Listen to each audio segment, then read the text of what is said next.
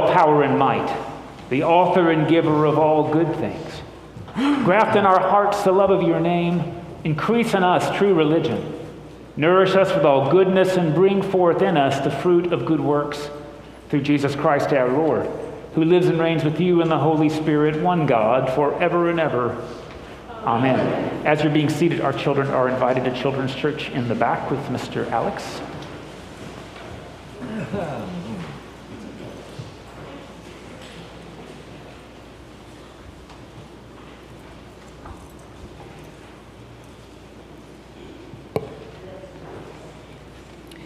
A reading from Jeremiah.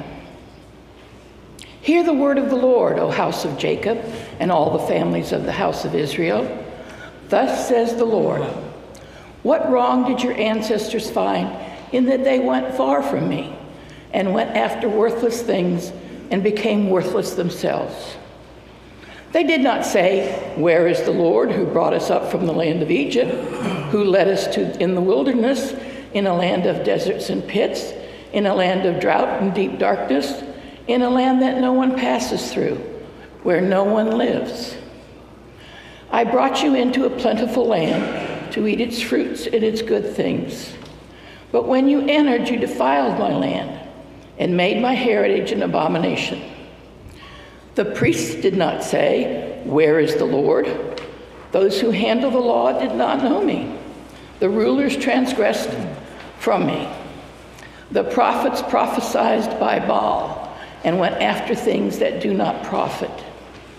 Therefore, once more I accuse you, says the Lord, and I accuse your children's children. Cross to the coast of Cyprus and look. Send to Kedar and examine with care. See if there have ever been such a thing. Has a nation changed its gods, even though they are no gods? But my people have changed their glory for something that does not profit. Be appalled, O heavens, at this. Be shocked. Be utterly desolate, says the Lord. For my people have committed two evils. They have forsaken me, the fountain of living water, and dug out cisterns for themselves, cracked cisterns that can hold no water. Hear what the Spirit is saying to God's people. Thanks be to God.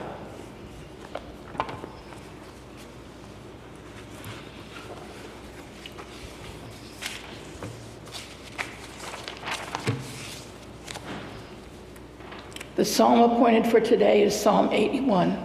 We will read responsibly by the half verse. Sing with joy to God our strength. And raise a loud shout to the God of Jacob. I am the Lord your God, excuse me, who brought you out of the land of Egypt and said, Open your mouth wide, and I will fill it. And yet my people did not hear my voice. And Israel would not obey me. So I gave them over to the stubbornness of their hearts. To follow their own devices.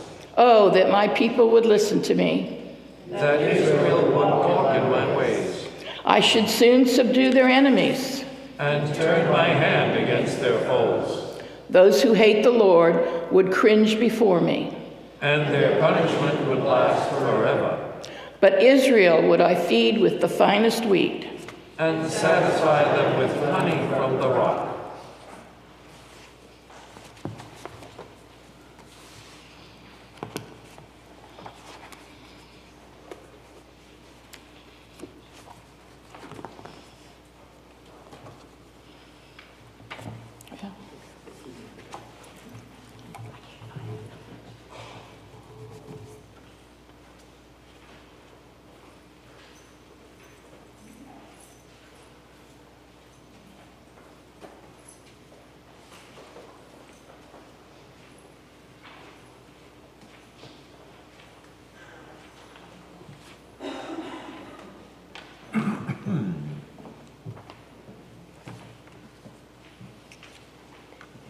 A reading from the letter of St. Paul to the Hebrews.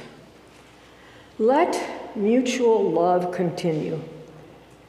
Do not neglect to show hospitality to strangers, for by doing that, some have entertained angels without knowing it. Remember those who are in prison as though you were in prison with them those who are being tortured as though you yourselves were being tortured.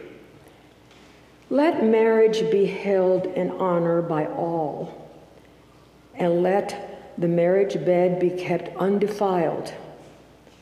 For God will judge fornicators and adulterers. Keep our lives free from love of money and be content with what you have for he has said, I will never leave you or forsake you. So we can say in confidence, The Lord is my helper. I will not be afraid. What can anyone do to me? Remember your leaders, those who spoke the word of God to you. Consider the outcome of their way of life and imitate their faith.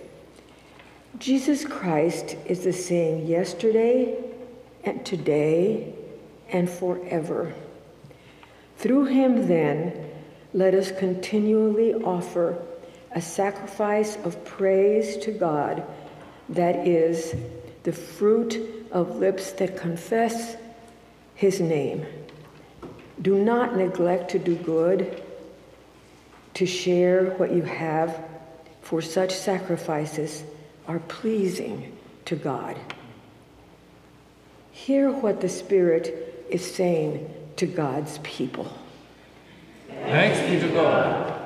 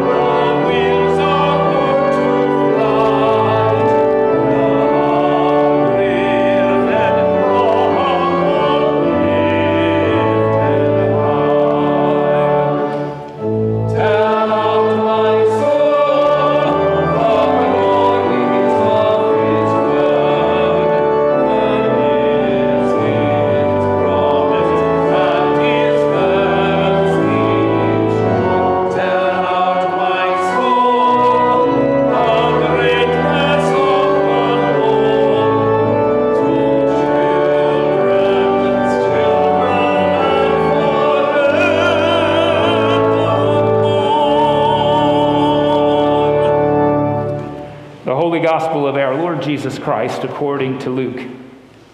Glory to thee, On one occasion, when Jesus was going to the house of a leader of the Pharisees to eat a meal on the Sabbath, they were watching him closely.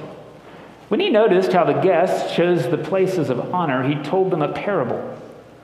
When you're invited by someone to a wedding banquet, do not sit down at the place of honor, in case someone more distinguished than you has been invited by your host, and the host who invited both of you may come and say to you, Give this person your place. And then in disgrace, you would start to take the lowest place. But when you're invited, go and sit down at the lowest place, so that when your host comes, they may say to you, Friend, move up higher. Then you will be honored in the presence of all who sit at the table with you. For all who exalt themselves will be humbled and those who humble themselves will be exalted.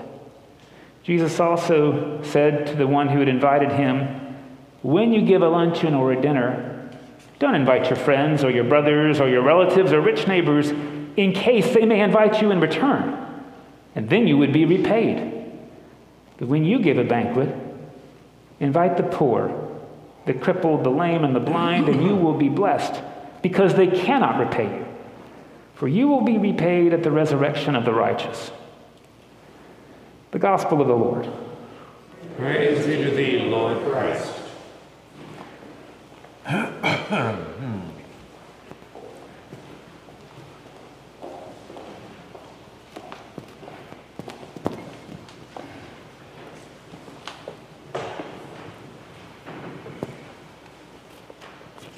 Please be seated. Well, if you grew up in the South, this is probably not a foreign teaching to you. Whoever exalts himself will be humbled, and whoever humbles himself will be exalted. If you grew up in the South, you probably understand this way of being called self deprecation. this is a practice that we Southerners love. What you do, see, is you act like everything you do is nothing and hope that nobody confirms it.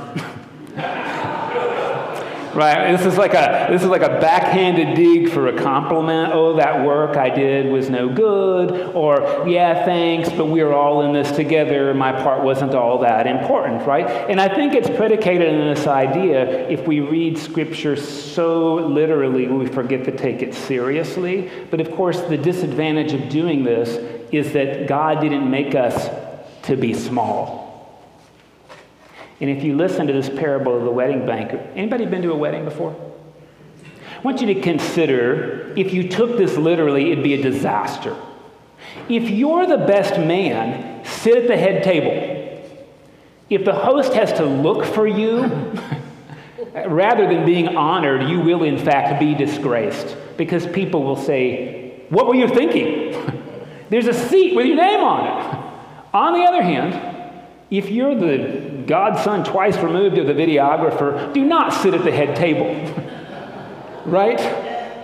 See, I think what we forget is that humility is not about debasing ourselves. And I had a teacher in seminary who explained this to me very carefully that biblical humility means being who God made you to be, no more and no less. As Southerners, we typically struggle with that last phrase and no less. Now, look, there's people in the room who were involved in getting the last human being on the moon. Does that mean they're God? No. Does it mean we got people out of this world? Yes. So if a NASA rocket scientist said, Well, I'm not that good at math. Yeah, we built the space shuttle, but I had help. You, you know, it's really sweet. But it isn't sweet. It's, in fact, it's wrong.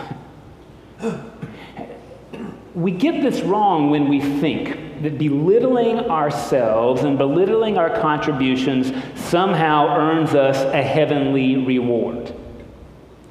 Let me disabuse you of heavenly rewards. They don't exactly exist all of this theology about you get crowns, you jewels in your heavenly crown, if you've read the good book, the first thing you do with that crown is throw it down. So, lest you think that the kingdom of heaven is full of barons and earls in the kingdom of God, it is not. No one will know how many jewels are in your crown because no one will be wearing one. And that isn't why we do it. See, I think this actually invites us to consider this week, and I'm hearing all the readings doing this, at least for myself, to consider what is true humility and what's false humility. Now, I've told you this before, and I'm sorry, I don't want to sound like a broken record. Clearly, I'm saying words I need to hear. Jesus goes on to say, when you throw a party, invite people that can't pay you back. now, you could do that, and you could think, look what a good person I am. I'm accruing heavenly rewards, and you've missed it. You've missed it.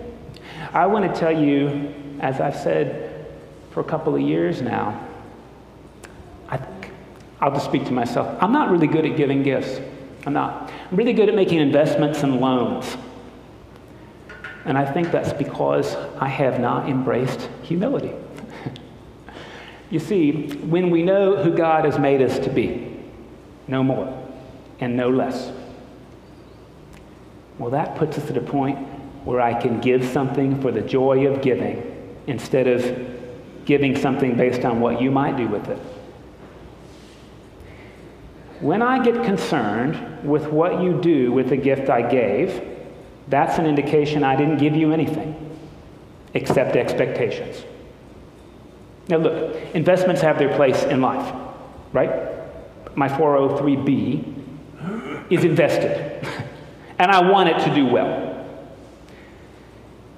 But I sure would also like to come to the place where I give out of a space of joy instead of a space of expectation. Many of you know this about me. I love giving stuff because it's a way of being in control. As long as I'm the one giving stuff, look what I'm doing. The hardest thing, of course, is receiving joyfully. And I do love this African proverb never accept a shirt from a naked man. Because, truth be told, you can't give what you don't have. And if I'm not able to receive joyfully, can I give joyfully? I'm not so sure I can.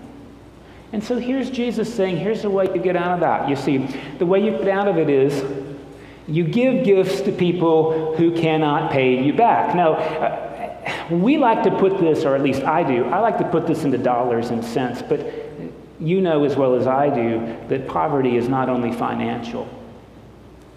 I know a number of folks who live in abject spiritual poverty, even though they could buy and sell me. I don't know if they can always pay back gifts of love. I don't know. But I know they need those gifts. I know they want to start thinking about whether those piano lessons I gave my kid are going to get them into Stanford, I am not giving piano lessons. I hope this is really clear. I think this permeates every aspect of our living. I think so. It's not just about money, but it sure is also about money. I want to set that frame for you if I can. I have a friend, great friend, um, who mentioned to me, oh, 10 years ago, I make more money than I know what to do with. And that's relatively the case, right? Those weren't millions of dollars, but they were plenty of dollars. A couple of days later, a person said to me, Do you give 10%? I said, Well, I, I try to, yeah. Person said, Well, I've looked at how much that is and I can't give it away. Isn't that interesting? I make more money than I know what to do with. I've looked at how much 10% is, and I can't do it. I will tell you, and Jim, call me out if this is not true. People who give relatively the most generously are the ones who have the least to give. This is a strange thing in life. Strange thing in life. and I wonder, I wonder what it is about percentages, because percentages are about making things fair and equitable, right? this is a confusing thing. I don't know if this grabs you at all, but I, want but I do want you to hear. I think this brings us into Hebrews actually pretty fast this idea about humility and being who God has made us to be, the no more and the no less. And we get some instructions about this that I think we could misread. Entertaining angels, you've heard this before, right? As if God goes around masquerading in angelic bodies to test your faith. I mean, look, doesn't God already know everything? The test is not for God. the test is something we encounter every single day, and it is for us. And the test goes like this Once upon a time, God thought it would be a good idea to take on a human body. That's called the incarnation. Since that's the case, and since God is everywhere all the time, I want you to look at the person to your left because you are looking at God's presence in human form right next to you. Turns out the word angel in Greek translates to messenger. And I would say that because God is fully present in each and every person in this room and outside, where can you go that you don't entertain a messenger from God? If it helps you to think about the feathered things with the halo, by all means do so, but imagine them flying above the person you like the least. There is an old Hebrew proverb that everywhere we go, there is a guardian angel in front of us saying, Make way for Beth McGill, created in the image of God. You want to entertain an angel today? Be kind to the person on your left. in small things, we're great. And the scriptures push us beyond, I think, what we normally settle for. I've got to tell you one of my biggest markers of respect for Senator John McCain. You read this line about people who are being tortured. Love them as if you're being tortured. Do you know about Senator John McCain? He spent about six years at the Hanoi Hilton being waterboarded, having his shoulders and arms broken so that he couldn't raise them above here. The thing I love about John McCain is when he got back, he said, We shouldn't be torturing people. Now, I've met folk. Remember, I used to live on Coronado, which is where the Navy SEALs train. And they said, We get waterboarded all the time in our training. What's the big deal if we do it? The gospel of Jesus Christ is the big deal. Did you enjoy being waterboarded? no, it was our duty. This is going to sound political because it is. And I have respect for people who suffered the torture and said no more. And so does the gospel. And doing that is tough because the line before it is about visiting people who are in prison. I don't know how much prison ministry you've got under your belt. If I'm honest, I don't have a lot. And I'm going to tell you, it's really hard. Working with people who have been incarcerated is really hard. The idea is beautiful. but you see, when you've got PTSD from being in jail, which everybody does, if you hear about jail, you'll understand why. and by the way, most people who go to jail had PTSD before they got there anyway, right? When people have that experience, life is not always linear like it seems to be in my brain. And so when I get called to talk about the same thing we made a plan for nine times, it's really tiring. Uh, when people don't have a five year plan or they're short on a note, and I say, Well, what's your budget look like? and they've never heard the word budget, it can be really frustrating. Uh, when people yell at you because they don't have anybody else who will even hear it without telling them to go to you know where, it's hard to bear that. It's hard. And I think I can only do it in those rare moments when I go into gift giving. See, when I get caught up in whether or not this is working for the inmate, I've gone into the investment brain. And uh, I don't have a high risk tolerance for investments, I should tell you. Usually I want to walk away from bad investments very quickly. But don't you understand that visiting people in prison is not an investment? It's an act of love if we do it from humility. Maybe God's not calling you to do that. Maybe not. But Hebrews is calling us to take care of people who are being tortured and being incarcerated and are in circumstances we don't like because God is fully present in those people, and we entertain God when we take care of people who have no one to care for them. And it's really hard. I don't know anybody who has worked with people in financial need, incarcerated, you name it, who have not gone home thinking, gosh, I love helping people who are poor, and poor people are hard to help. And I think without humility, we'll quit. There's this interesting phrase that Hebrews gives us, and it speaks to these moments, I think, in which we, we just so wonder. See, I grew up hearing that um, when God gets mad, God gets even. And then we get this lovely line in Hebrews that is older than the book itself because it's set off as a quote. This is a quote that the early church used and enjoyed that we don't have the source from anymore. We have this line Never will I leave you, never will I forsake you. See, I grew up thinking God was ready to leave me in a second. All I had to do was have an impure thought or make a mistake, and then God was ready to leave me in hell forever. I really did.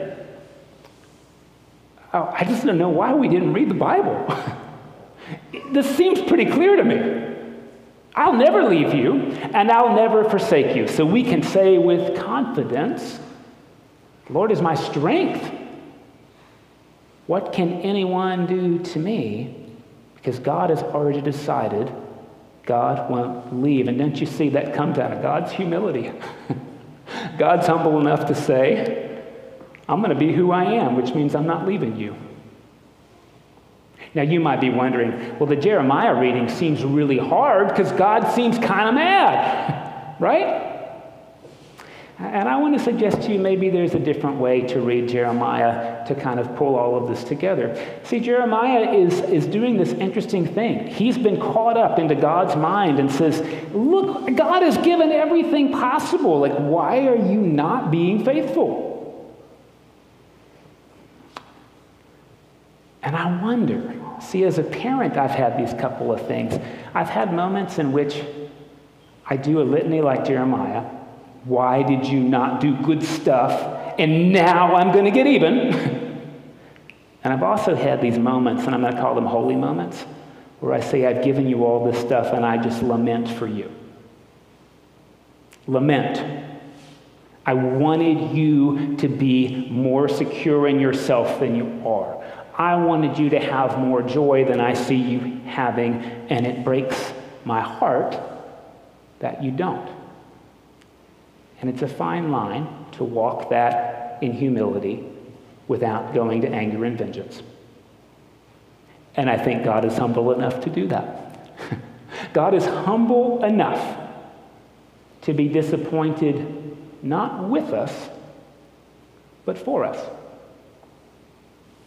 And here's how God handles disappointment God never leaves, God never forsakes. So imagine in those moments when you think whether you're dealing with somebody who's been incarcerated or somebody who has spiritual or financial poverty and they are driving you nuts.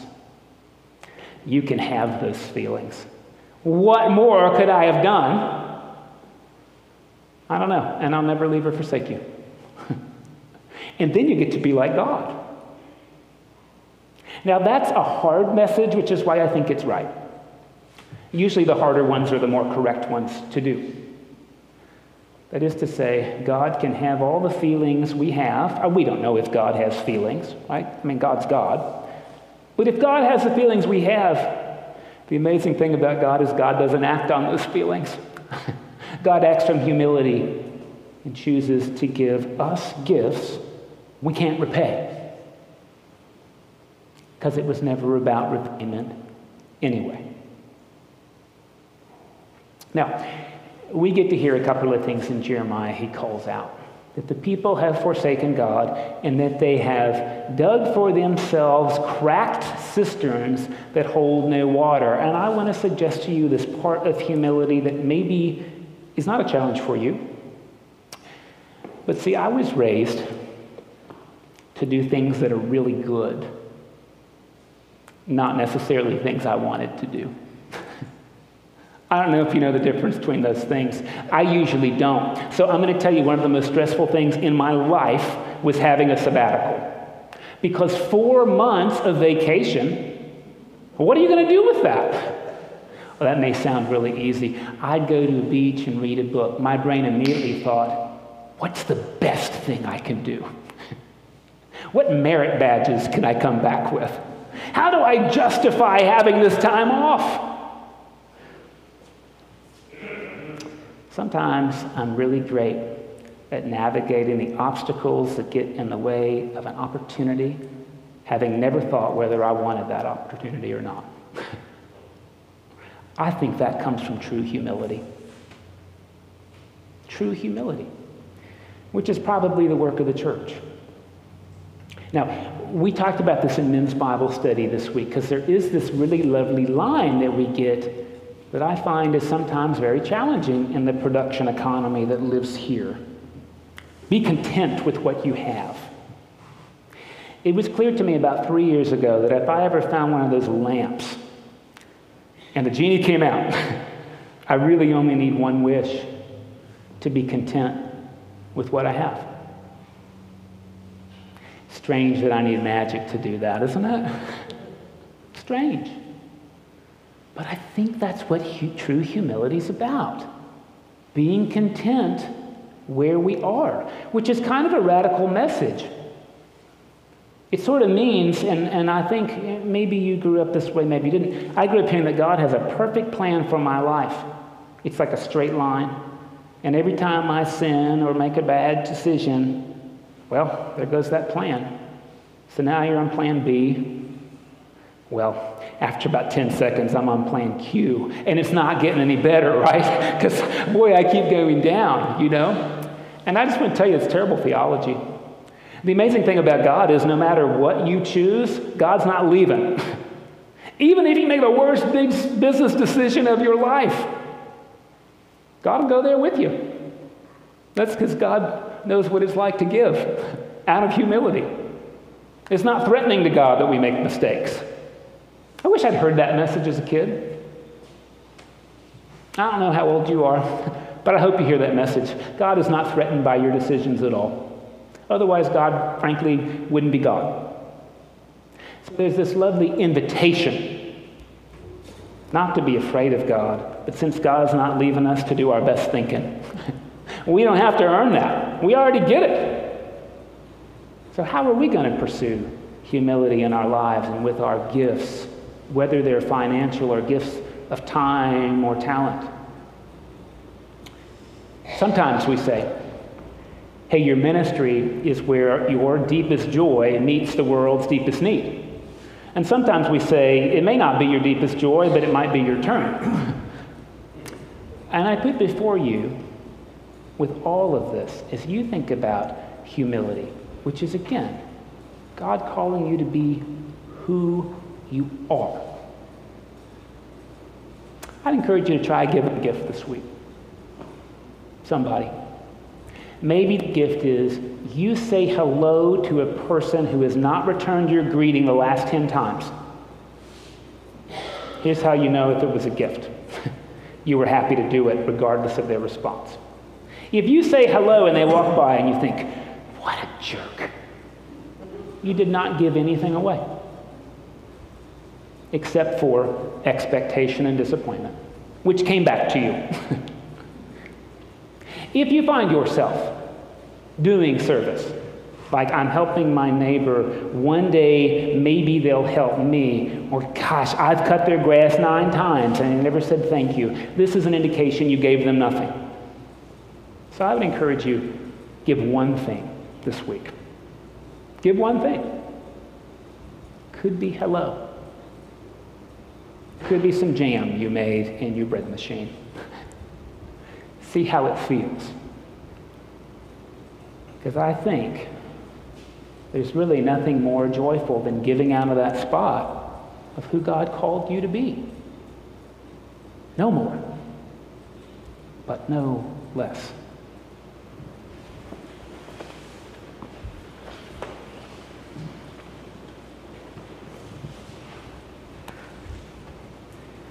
Please join me as we pray our faith in the words of the Nicene Creed. That's found on page 358 of your red prayer book.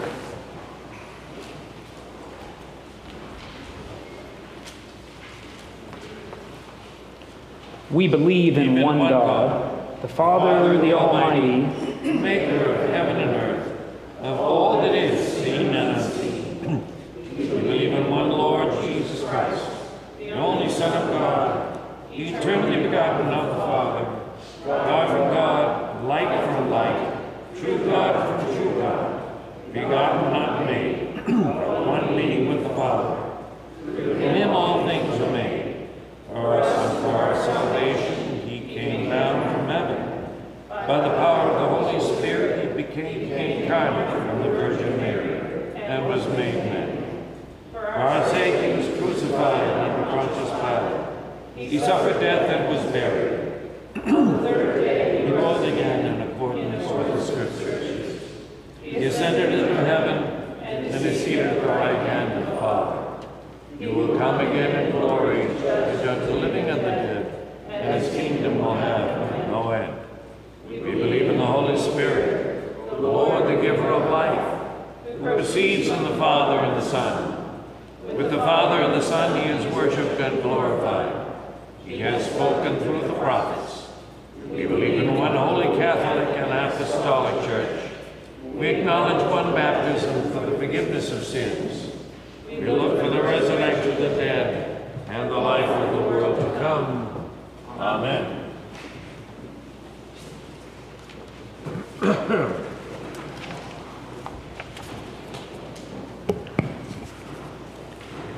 The prayers of the people. In peace, let us pray to the Lord, saying, Lord, have compassion for the holy church of God, that may be filled with truth and love, and be found without fault at the day of your coming. We pray to you, O Lord, Lord, have compassion. for all the holy people of God, for all bishops and other ministers, for Andy, Hector, Jeff, Kay, and Scott, our bishops, and the diocesan cycle of prayer, St. Isidore's Spring, St. James the Apostle Conroe, and St. Luke's Livingston, for Michael, our presiding bishop, for Mike, Jim, Craig, and the priest in our community, we pray to you, O Lord, Lord, have compassion. For all who fear God and believe in you, Lord Christ, that our divisions may cease and that all may be one, as you and the Father are one. We pray to you, O Lord, O Lord, have compassion. for the mission of the church, that in faithful witness it may preach the gospel to the ends of the earth. We pray to you, O Lord, O Lord, have compassion. For the peace of the world, that a spirit of respect and forbearance may grow among nations and peoples. We pray to you, O Lord, Lord, have compassion. for those in positions of public trust, especially Joe, our president, and Greg, our governor, that they may serve justice and promote the dignity and freedom of every person. We pray to you, O Lord. Lord, have compassion. for the poor, the persecuted, uh-huh. the sick, and all who suffer, for refugees, prisoners, and all who are in danger, that they may be relieved and protected. We pray to you, O Lord, Lord, have compassion. for this congregation, that we may be delivered from hardness of heart and show forth your glory in all that we do. We pray to you, O Lord. Lord, have compassion. for our enemies and those who wish us harm, and for all whom we have injured or offended, for ourselves, for the forgiveness of our sins, and for the grace of the Holy Spirit to amend our lives, we pray to you, O Lord. Lord, have compassion. For all who have commended themselves to our prayers, for our families, friends, and neighbors, especially Chris, Jim, Patrick, Dorothy, Joe, Sue, Kevin, Barb, Jan, Miriam, and those the congregation wishes to name at this time, silently or aloud, we pray to you, O Lord.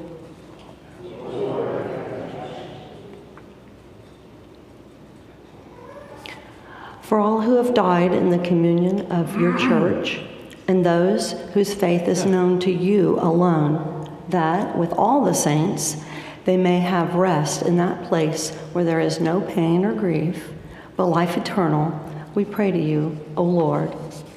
Lord, have compassion. Rejoicing in the fellowship of all the saints, let us commend ourselves and one another and all our life to Christ our God.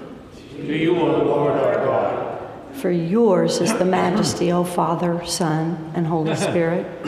yours is the kingdom and the power and the glory, now and forever. Amen. I invite you to join me on page 331 of your prayer book as we make our confession to God. Page 331.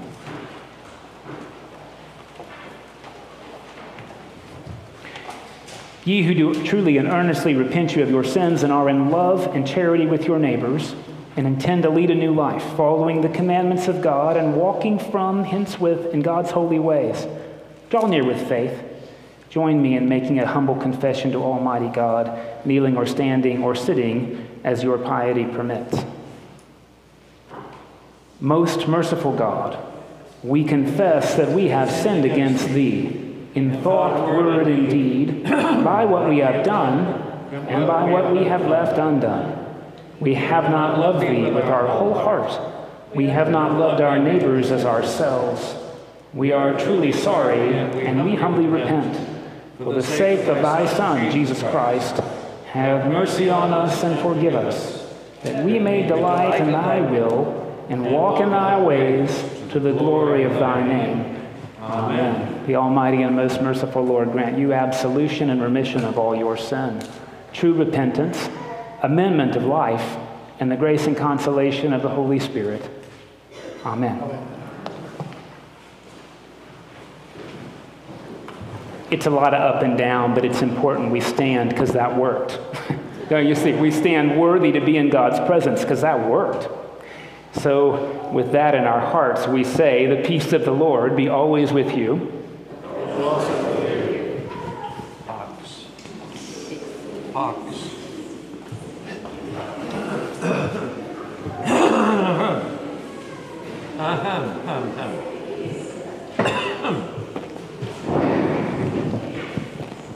Good morning, and thank you for worshiping with us at St. Thomas today. Uh, if you're new to us or haven't done this before, there are some little cards in the room right behind the one we're sitting in that say welcome. And we'd be tremendously grateful if you'd fill one of those out so we have a record of your visit. And thanks for worshiping with us today. Uh, we're going to do something special today, and the scriptures really align very well. We're going to install or receive some new members into the daughters of the king. And you're going to hear a little bit more about the daughters of the king, but I want to make sure you know these are ladies who are committing to a rule of life centered around prayer, study, and service. So when somebody says, Hey, Father Mike, would you pray for so and so in my life? The answer is yes. And do you want our daughters praying for them as well? And that's a gift that they give. It's a lovely gift of prayer for people they maybe have never even met. Service here looks like providing, among other things, hospitality at funerals. Talk about entertaining angels. Hospitality at a funeral is a sacrament. Will people pay you back? Who cares? It's entertaining God in flesh. And they do it. And they do it with offensive generosity. I mean, there's piles of food left over. And isn't that the way you'd want it? And then they come together and study. And so we're inducting some new uh, members to the order. I'm going to ask all of our DOK to come up, and especially if you're going to be admitted to the order today, I have you stand, stand down front. Okay? So, daughters, let's come all up in a big train. This is our bullpen full of daughters here this morning. Wherever you're sitting, come on up front, and I'll have our new, our new admittees here in the middle. Uh-huh.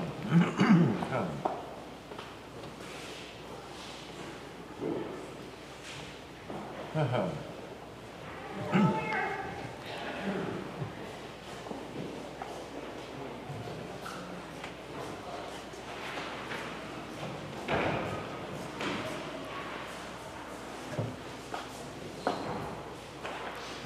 Mary Ruth, are you the presenter this morning, or is Ellen?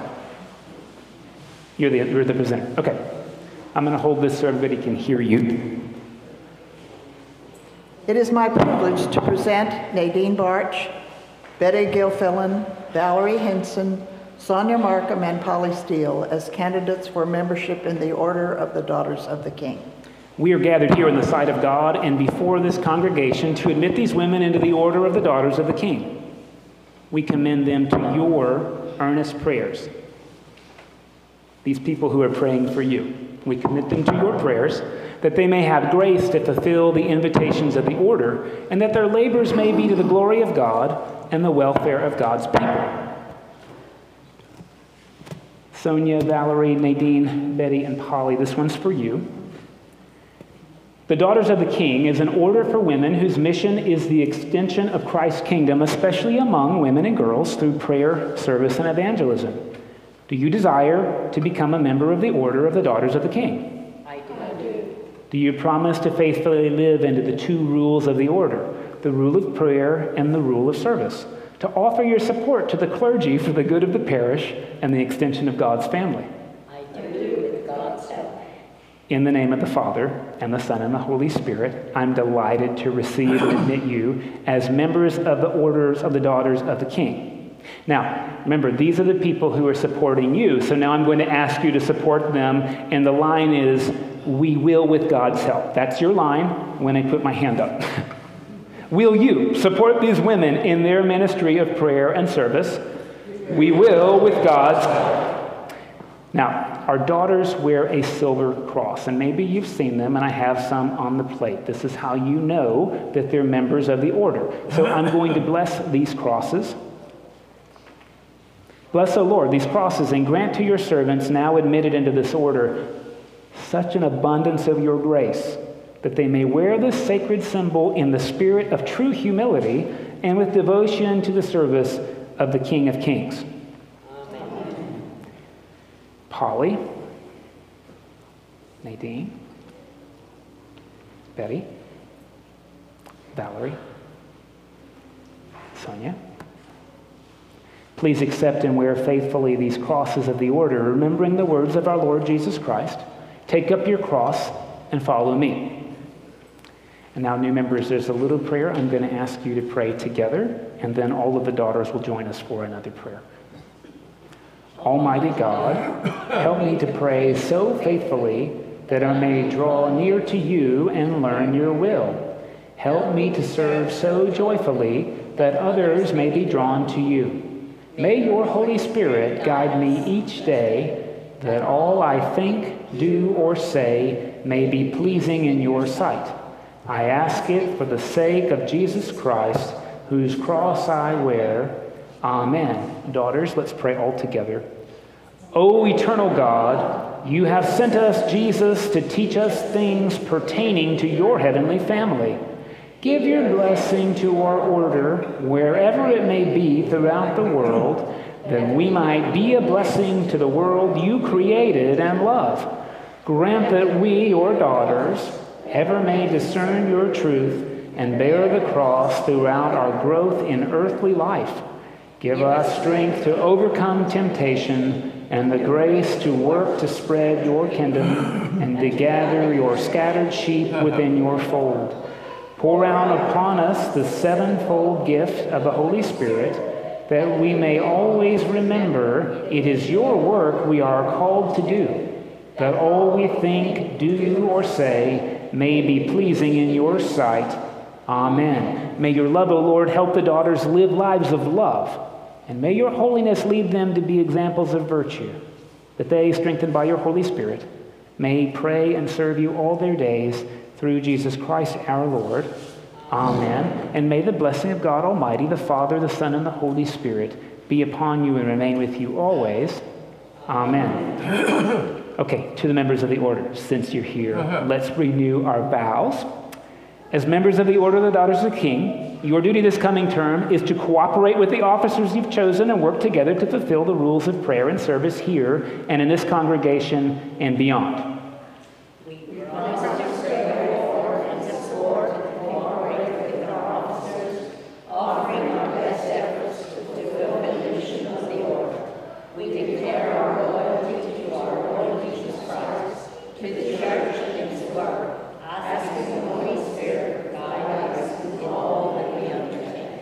May God richly bless you in all your efforts to the glory of God's family.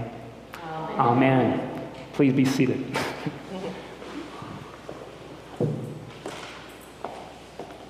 Now, you might be thinking, I don't know much about the Daughters of the King, but I'm curious. You've got lots of ambassadors here and another one here. So if you're interested at all, please do let me know. But these are fabulous people who are standing underneath us, sometimes without us realizing it. Uh, okay, a couple announcements I want to call to your attention. Some of these are in the weekly bulletin, and one or two are new. So, you know that as parishioners, you're always invited to school functions. And there's a school function tomorrow morning. At 7 o'clock, we're having an Artemis launch party.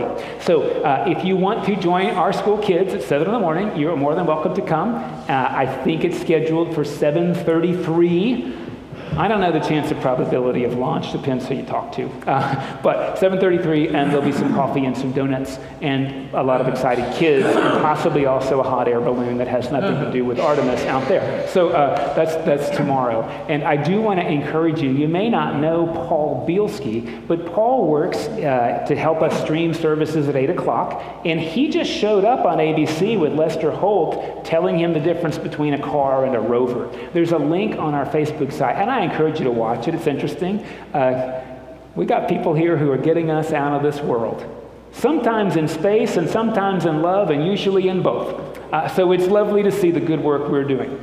Um, also, want to re-invite you. I'll probably stop doing this after another week or two, but we have a men's Bible study that meets on Tuesday. It goes from 6 to 7 a.m. We read the lectionary for the coming week. So those are the four scriptures we just read. It's really a delightful time, not only to start the day with scripture, but to make connections uh, with one another. Um, you don't have to RSVP. You can just show up. Um, you do have to open the door, which will be open, but that's about it. You just sort of come in and we're in Christ Hall. We study for about an hour, and then we're able to go either to work or take care of our kids or cook breakfast, whatever it is that we do. So I just want to uphold this for you. Uh, it's really a lovely opportunity. Uh, there's a couple other things that are starting up very soon. Usually wait till Labor Day to get some programs. That way we're all settled into school. And so here are the things that you can look forward to. One is that a week from this Wednesday, that'll be September the 7th, so a week from this Wednesday, we're starting a 30 week study that's related to the uh, Apostles' Creed. So it's about the things we believe and what difference it makes. So, not which boxes we check, how the things we believe inform the way we see God in the world you might think that would put me to sleep. That's a ministry. So if you want to come to go to sleep, that's fine too. And if that uh, way of studying appeals to you, that's great. We have, um, we're doing this hybrid, which means we'll be in person. But if you can't come any given week, or you say, I just don't want to get out of the house, I'm worried about whatever, you can zoom in to the meeting. Uh, and you'll be on the screen along with the rest of us. It works really, really well. Uh, so, so let me know if you're interested. Uh, and, and, again, that starts September 7th. The other thing happening September 7th is our next fresh food distribution. We should be having it this Saturday, but the food bank's closed for Labor Day, and they were going to skip the whole month. And we sort of begged them, can we please do one? Because there's, frankly, a lot of people that have been showing up the last two. So we're going to do it Wednesday, September the 7th at 4 p.m. in our parking lot. This is a one off, this is not our normal thing.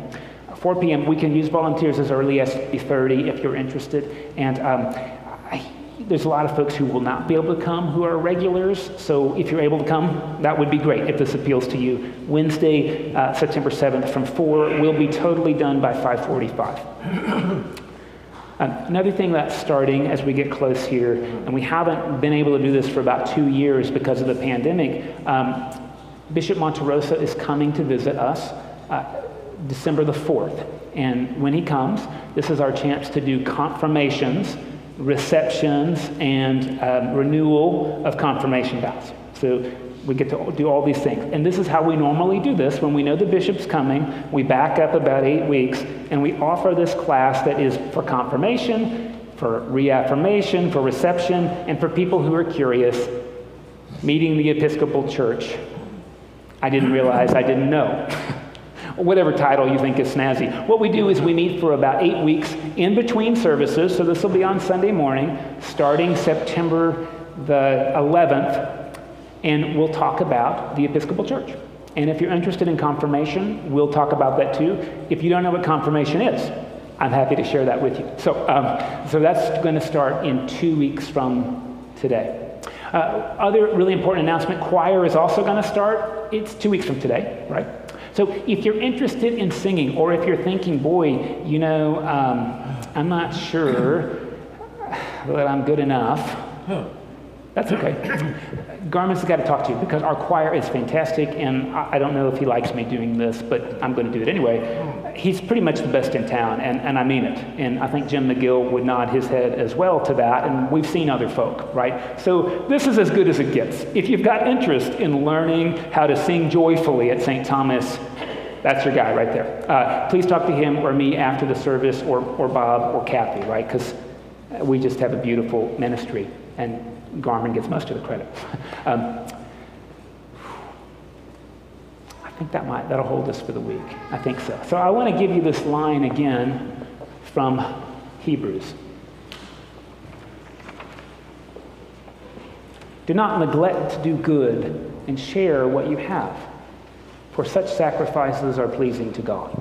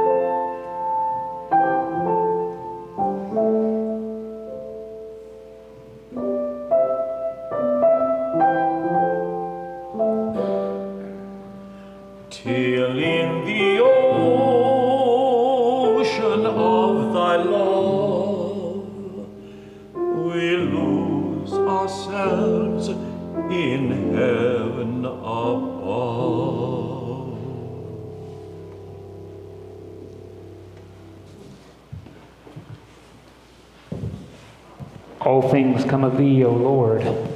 And of thine own have we given thee. This is the table not of the church, but of Jesus Christ.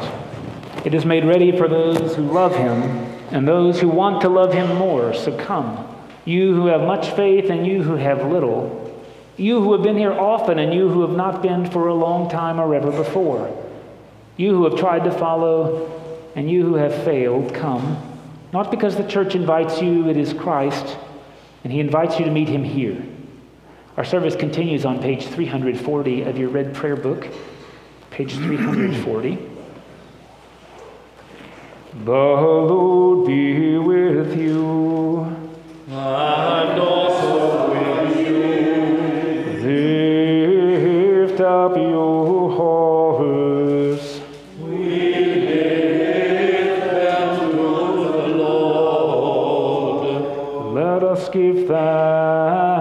To the Lord our God.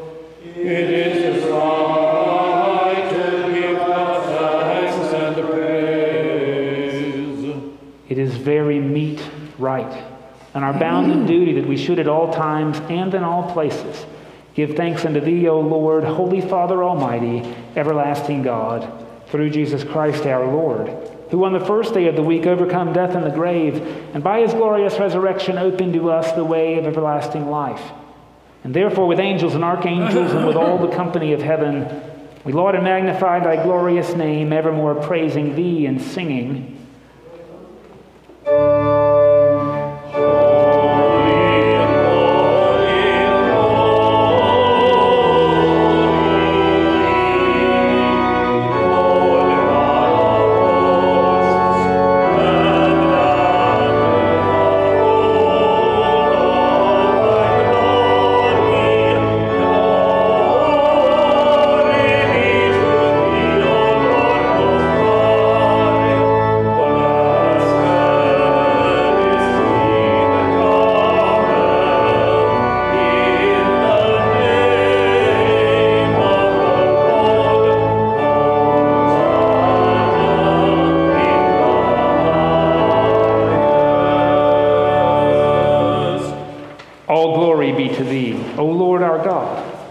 For that thou didst create heaven and earth, and didst make us in thine own image.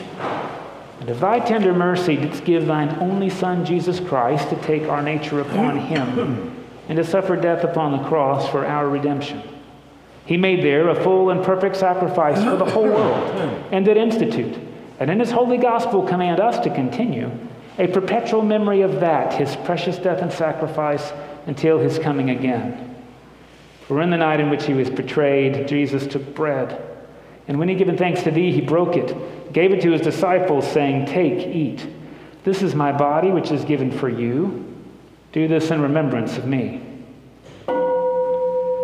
Likewise, after supper, Jesus took the cup of wine. And when he had given thanks, he gave it to them, saying, Drink this, all of you. This is my blood of the new covenant, which is shed for you and for all for the remission of sin. Do this as oft as ye shall drink it in remembrance of me. Wherefore, O Lord and Heavenly Father, we, thy people, do celebrate and make with these thy holy gifts, which we now offer unto thee, the memorial thy Son hath commanded us to make. Having in remembrance his blessed passion and precious death, his mighty resurrection and glorious ascension, and looking for his coming again with power and great glory. And we most humbly beseech thee, O merciful Father, to hear us, with thy word and Holy Spirit to bless and sanctify these gifts of bread and wine, that they may be unto us the body and blood of thy dearly beloved Son, Jesus Christ. And we earnestly desire thy fatherly goodness to accept this, our sacrifice of praise and thanksgiving, whereby we offer and present unto thee, O Lord, ourselves, our souls and bodies. Grant, we beseech thee, that all who partake of this holy communion may worthily receive the most precious body and blood of thy Son, Jesus Christ, and be filled with thy grace and heavenly benediction. And also that we and all thy whole church may be made one body with him, that he may dwell in us and we in him, through the same Jesus Christ our Lord, by whom and with whom and in him. In the unity of the Holy Ghost, all honor and glory be unto thee, O Father Almighty, world without end. Amen. And now, as our Savior Christ hath taught us, we are bold to pray, Our Father, who art in heaven, hallowed be thy name. Thy kingdom come, thy will be done, on earth as it is in heaven. Give us this day our daily bread, and forgive us our trespasses, as we forgive those who trespass against us. Lead us not into temptation, but deliver us from evil. For thine is the kingdom, the power, and the glory, forever and ever. Amen. Hallelujah. Christ our Passover is sacrificed for us. Therefore, let us keep the feast. Hallelujah. These are the gifts of God for you, the family of God. Behold who you are and become what you receive.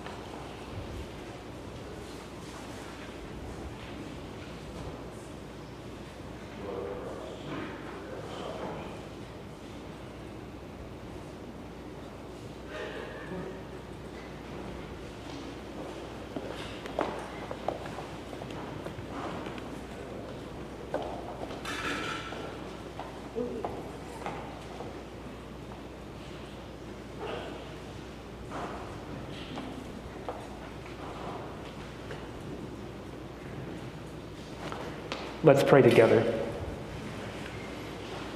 Renewed by this bread from the heavenly table, we beseech you, Lord, that being the food of charity, it may confirm our hearts and stir us to serve you and our neighbor through Christ our Lord. Amen. Before I bless you, I want to give you two other things, and I waited. One is on the way out. You'll see a little sign up sheet for volunteers at the Fall Festival. That is coming up October the 22nd. It is a gift to the neighborhood to have fun. and we need all kinds of volunteers. Lewis and Kathy are able to answer questions, me too. It's October the 22nd from 9 to 2. It's a lovely tradition at St. Thomas, and it's a lot of fun. So maybe it's a gift you want to give. Maybe it isn't. But if you're interested in it, let's talk. The other thing I want you to know is we are very close to the high holy days in our Jewish brothers and sisters, and you'll hear more about in the next two weeks. Rosh Hashanah and Yom Kippur.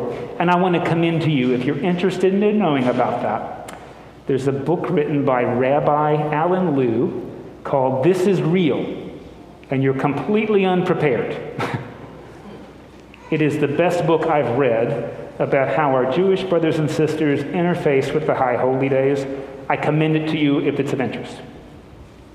Now, instructions for living a life. Pay attention. Be astonished. Tell about it. And the blessing of God Almighty, the Father, the Son, and the Holy Spirit be with you this day and remain with you always.